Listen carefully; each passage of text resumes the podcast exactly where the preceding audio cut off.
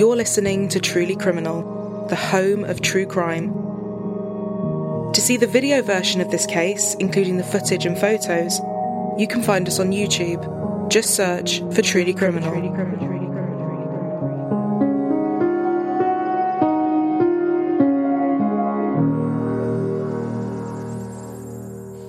Christmas capital of the state of Texas, guess where it is? How about right here in our own backyard? Since 2009, the city of Grapevine has held that title. From the decorations on each storefront along its historic Main Street to its endless list of holiday events and programs. There's over 1,500 activities from the start November 22nd all the way to January 10th. The city of Grapevine takes Christmas to a whole new level. To be the Christmas capital of Texas, you can't buy it out of a catalog and have the same thing the next city has or the next state or county. On December 25th, people around the world gather together to enjoy Christmas Day. They look forward to the good food, the gift givings, and the Christmas films. Grapevine, Texas is a suburban middle class town covering 16 square miles and home to roughly 50,000 people. It's safe to say that folks in Grapevine love Christmas. It was even named the Christmas capital of Texas. Christmas Day, 2011. It was quiet and calm in Grapevine. People were spending time with their families and everything seemed normal. That was until 11:34 a.m. Grapevine 911, where is your emergency? Hello, Grapevine 911. You need help? Are you sick? What was that? Do you need an ambulance or police? Hello? One moment. I'm just getting heavy breathing on the phone and I need someone to talk to me, so please send both. The caller was breathing heavily, and it was not clear what was being said or what the situation was. Sorry, the number you have dialed is not in service at this time. After roughly 20 seconds, the line went dead, and the caller was no longer responding. The call had come from the landline of a local apartment, so police and firefighters were quickly dispatched to investigate what, if anything, was going on. Just three minutes later, the police arrived at the two story unit of the Lincoln Vineyard Apartments, part of the 2500 block on Hall Johnson Road. The apartment the call had come from was located at the back of the complex and overlooked the fields of Colleyville Heritage High School. Many people had left to spend time with families and loved ones, so loads of the apartments were empty. When they arrived at the apartment, the front door had been locked from the inside. They knocked on the door, but the silence was deafening. Nobody was answering or coming to the door. Officers looked through the window and came across a gruesome scene. There were seven bodies, some on the sofa, some lying on the floor. Knowing that they could not waste any time, they kicked the door in and gained entry to the apartment. It was in the living room they found the bodies. There were three males, two adults and a teen, and four females, two older and two younger. They had all been shot to death. Some of them had defensive wounds, indicating that they had attempted to shield themselves from the bullets. It appeared that they had just finished opening their Christmas presents when the massacre took place. The two adult males each had a gun in their right hand. None of the neighbours reported hearing any gunshots, but there were not many people around in the apartments at that time. As the police found out across the complex and crime scene examinations got underway, one thing stood out. A sport utility vehicle was parked outside the apartment. After running checks, they found that it was registered to a man who lived two miles away in the suburb of Colleyville. News was quickly spreading about the Christmas Day massacre, but they needed to identify the victims before any information could be released, as well as inform the next of kin. The police thought they knew who the victims were, but they had to be sure. Getting confirmation would take longer than they wanted, as the state driver's license fingerprint database wasn't available due to it being the holidays. It's the uh, probably the worst investigation that we've had to you know investigate in uh, you know many years. Uh, this is something that's very tragic, and uh, you know regardless of what day of the year it happens on, it, it's it's something that's very uh, unfortunate. But uh, it's certainly amplified given the fact that it is Christmas today. I've been with this police department for 12 years, and this is probably the most tragic thing that we've, you know, I've certainly been involved with. And I think, you know, I can speak safely for the rest of the police department. I don't think any uh, members of the police department has encountered something like this on Christmas Day. Grapevine police say someone inside the family's apartment called 911 around 11:30 Sunday morning, but the line stayed silent. Officers soon arrived and broke down the door. It appears that the victims are all in one central location, living area, kitchen area. The four women and three men, ranging from their late teens to early 60s, had been shot with a pistol.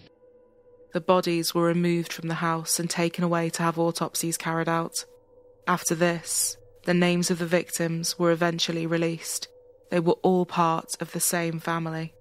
Sergeant Robert Eberling explained that there had been two weapons, one being a Glock 23 40 caliber pistol with a 10 round clip and the other being a Smith & Wesson 915 model 9mm pistol with a 15 round magazine. This was registered to the owner of the vehicle parked outside. The weapon had been purchased in 1996. Uh, it's still early in this investigation, obviously, though this did play out some almost 24 hours ago. No, there is no known motive, at least is one that police are telling us about. There is also no outward sign of the horrible tragedy that unplayed right through this sliding glass and door uh, frame here of this apartment complex. Here is what we do know at this point. No one heard any of the gunshots that were fired inside of this home. Someone from inside of the home called 911 around 11:30 yesterday morning, but that person did not speak into the phone. An operator then sent police, Grapevine, Texas police, here to this scene to go and investigate. And they found the scene that we've been talking about. Their bodies were found in what was otherwise the evidence of a normal Christmas morning. There were Christmas presents that had been unwrapped, and there was paper strewn about the room. But obviously, no doubt, a very Right. sad situation in this town on Christmas morning, which calls itself the Christmas capital of Texas. As far as what neighbors are saying, I mean, I can show you a bit here, Richard. This is a uh, sort of tight knit, uh, very packed together apartment complex. We Mm. have spoken to several neighbors who are waking up this day after Christmas morning. They're all asking us what happened. They're speaking about a tragedy, something like this uh, they would not otherwise expect. On the other side of this apartment complex, there is a brown fence, and beyond that is a high school here, Colleyville Heritage High School, which is noted to be one of the best high schools in the entire North Texas region. People move here because this is a safe community, uh, and they're saying obviously they have to question that given what happened yesterday.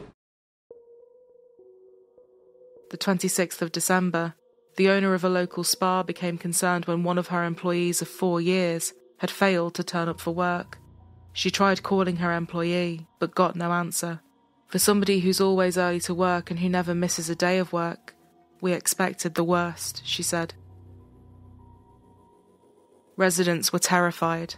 This was the worst gun violence that the community had ever seen, and the police needed to deal with their fears. Sergeant Eberling said, We are pretty confident that the shooter is among the deceased victims inside the apartment.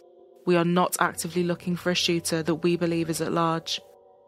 As they began to piece together what they knew, the truth about who these people were and what had happened would eventually come out.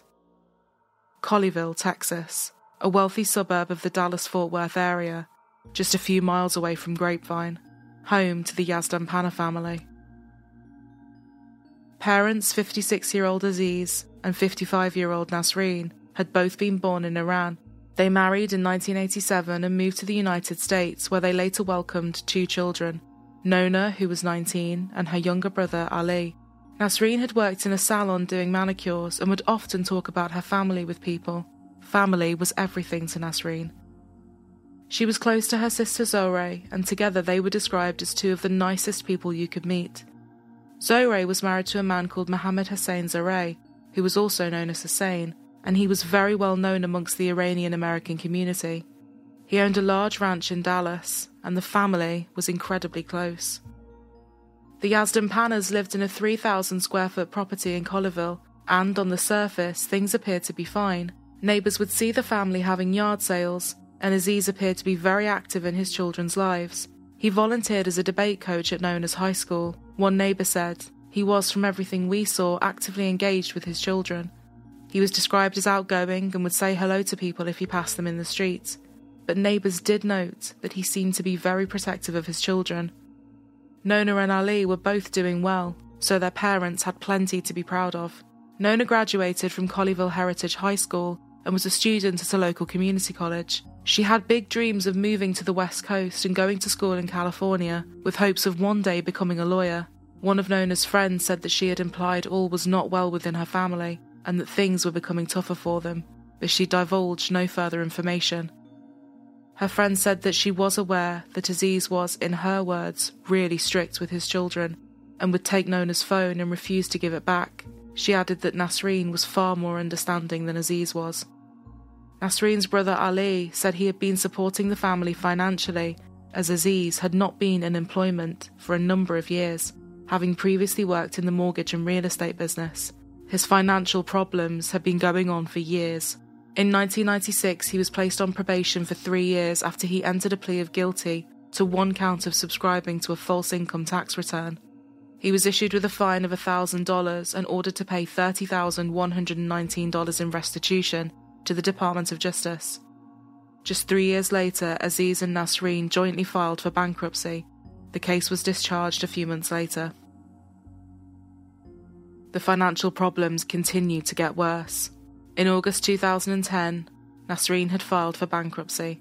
She told her lawyer that she hoped doing this would mean they would be able to keep and stay in their family home, but the house was foreclosed on.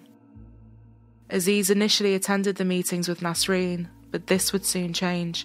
During the proceedings, she separated from her husband and moved with their two children out of the family home to an apartment in Grapevine, two miles away. Nasreen's brother had paid for the apartment, as, due to the house being foreclosed on, they were living without electricity or water. Nasreen was the only one bringing money into the house.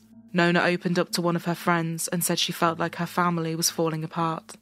The bankruptcy Nasreen had filed for was later dismissed as she had not made the planned payments, according to her lawyer, George Barnes. He wrote in his notes that Nasreen had said to him, Please don't talk to husband at all. Aziz had listed his employment as being self employed, even though he was out of work and bringing no money in at all. Aziz allegedly sold the family's furniture and rugs to pay for sex workers. The separation and financial difficulties had been incredibly hard on Nasreen. She had a state cosmetology license, but Aziz had forbidden her from working. After he became unemployed and the family's finances took a hit, she had worked two jobs at different spas to try and keep the money coming in. After they separated, a family friend said that Nasreen had done everything she could to remain on good terms with Aziz. They said, with the help of her sister, she decided to just buy the basic things for her apartment. She was a very quiet, very super kind lady. She was a peacemaker. She didn't want anything to happen to her kids, her family. She was a really wonderful mom and always protecting her kids. After Nasreen moved out, Aziz stayed in the family home, and neighbours would often see him working in the yard. One neighbour said he wasn't even aware that Aziz's wife and children had left the home. Although separated, they did appear to be on good terms, and Aziz also had a key to the new apartment and would occasionally swing by to see his children.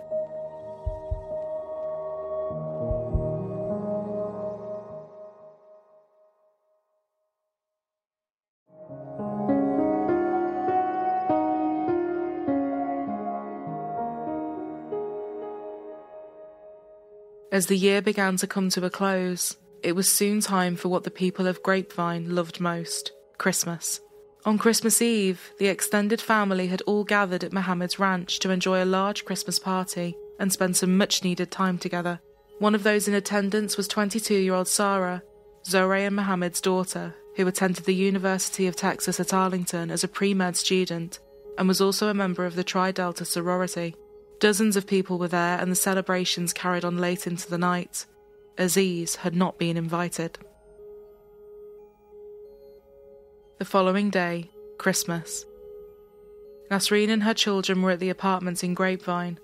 That morning, Aziz had set off to the apartment in his sport utility vehicle, dressed as Santa Claus.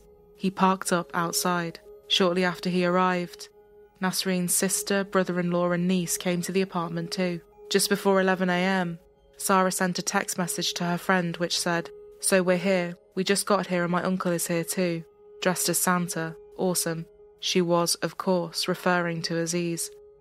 Just 15 minutes later, she sent another message. Now he wants to be all fatherly and win Father of the Year. Within a few minutes, after opening their gifts, Aziz revealed he had brought two guns with him. He opened fire and, in terrifyingly quick succession, killed six members of his family. Ali, Nona, Zohre, and Sarah had multiple gunshot wounds and had been shot several times in the head. Mohammed had shots to his chest, stomach, and head. Nasreen had one shot to the head. At 11:34, less than 20 minutes after Sarah had sent that text message, the 911 call was made. Grapevine 911, where is your emergency? Hello, Grapevine 911. You need help? Are you sick? What was that? Do you need an ambulance or police? Hello? Although what was said on the call was not clear to the dispatcher at the time, the police decided to run it through a different software to see if the audio could be enhanced and if any more information about what had transpired could be found in the call. After doing this, it was determined that someone said, Help, help, and then the caller said, I'm shooting people. They came to the conclusion that Aziz had made the call to emergency services. Grapevine 911, where is your emergency? Hello, Grapevine 911. You need help? Are you sick? What was that? He had then attempted to stage the scene and point the finger at Mohammed. He put the Smith & Wesson into the right hand of his brother-in-law, trying to make it appear as though he was the shooter as well. Mohammed had four gunshot wounds to his body that had been fired from both the gun in his hand and the one Aziz was holding. This was not something he could have done himself. After wiping out his family and calling the police, Aziz turned the gun on himself. Yet more revealing information, very hard to stomach this morning as we listen to Grapevine Police give us the latest update. They are now telling us that this gunman dressed as Santa Claus was definitely an invited guest, welcome at this Christmas celebration, that no one knew he had arrived with two handguns he intended to use, and when he did, police say, he caught his victims totally by surprise. We await more information, but what we already do know is that this family involved definitely had some financial problems. We know that mom and dad had separated back in March and that dad was still living in the Colleyville home that the bank had foreclosed on last year. Seven family members shot and killed on Christmas Day. Just to know that like the entire family was murdered is pretty awful. It's certainly the worst signal shooting that we've had with this many victims. Neighbors broke away from their holiday gatherings and watched as police searched the apartment for clues. They say the family kept to themselves and are stunned by the timing. It's just crazy, you know, unexpected, especially on Christmas Day, and family members most of all. With so many unanswered questions, investigators are trying to determine why the gunman massacred his own family on what should have been a day of joy. Mayor Tate Williams expressed his shock at what had happened, calling it a terrible tragedy, adding, The fact it happened on Christmas makes it even more tragic. Sergeant Eberling, who had been working on the case, echoed these sentiments. This is the worst homicide we've ever had. These have been the first murders in Grapevine since 2010. People could not believe that something this violent had happened on their doorstep. Funeral arrangements were made, and friends, family, and loved ones flew into Texas from across the country and abroad. The six victims were later buried in a private service. As police continued with their investigations, they went to the home in Colleyville that had been foreclosed on, hoping that they would be able to find more. They wondered if Aziz's computer would reveal some information or a possible motive, but it emerged that the electricity for the property had been turned off, so the computer had not been used. They remained stumped as to what could have possibly led to him committing such a violent attack. As they talked to friends and family, they began to piece together the picture of a man who was deeply unhappy that his wife appeared to be doing better without him, whilst he was unemployed and remained in the home he was about to lose. The bank was due to remove him from the house as early as March the following year, and the prospect of becoming homeless, coupled with his wife thriving and doing well, could have possibly been a motive. But as he is no longer here to account for his actions, his exact thoughts will never be known. Lieutenant Todd Dearing said, You can speculate about his bankruptcy, you can speculate about his family relationships, you can speculate about a bunch of different things, but we just don't know right now. Everybody who may have known what the motive was or what set everything off is now deceased. Sergeant Eberling added, We really don't have a clear idea of why he did this. Sometimes there's not a really good explanation for irrational behaviour. One of the friends of the family said it was her belief that the murders had been motivated by Aziz's anger that his wife was doing good on her own. The shootings in Grapevine on Christmas Day not only stunned the community and shocked the police department in its senselessness and brutality, it left a family shattered. For Nona, Ali, and Sarah, their lives had really only just begun. The opportunities and possibilities for them were endless, and who knows what amazing things they could have gone on to accomplish. For Zohre and Mohammed, they were two people who meant so much to their local community, as well as their family. Their lives being ended was an incalculable loss to those who loved them. And for Nasreen, who was finally starting to thrive and enjoy this fresh start on her own, the fact that her life was taken by the man who had promised to love and protect her only adds to the devastation caused by this senseless act of violence.